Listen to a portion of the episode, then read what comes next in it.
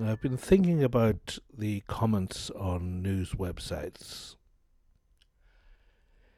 It's unfair, but every time some idiot leaves a hateful comment on a news website, it diminishes the publication, not the person who leaves the comment.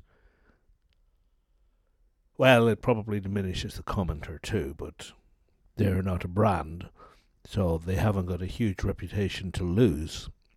They've just shown you who they are.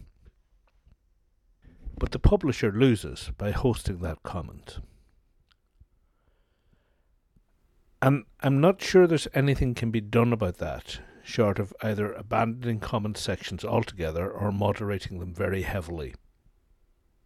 And by moderating, I mean so heavily that comments resemble an old fashioned letters to the editors section in a newspaper, with only a few chosen letters making the cut.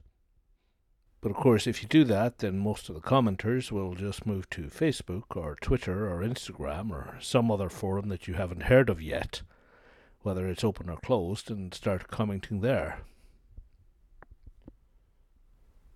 So I think newspapers should just drop the comments. They're not worth it and they lower the tone. You want to be better than a randomer shouting on Facebook. You're a publisher. Control what you publish.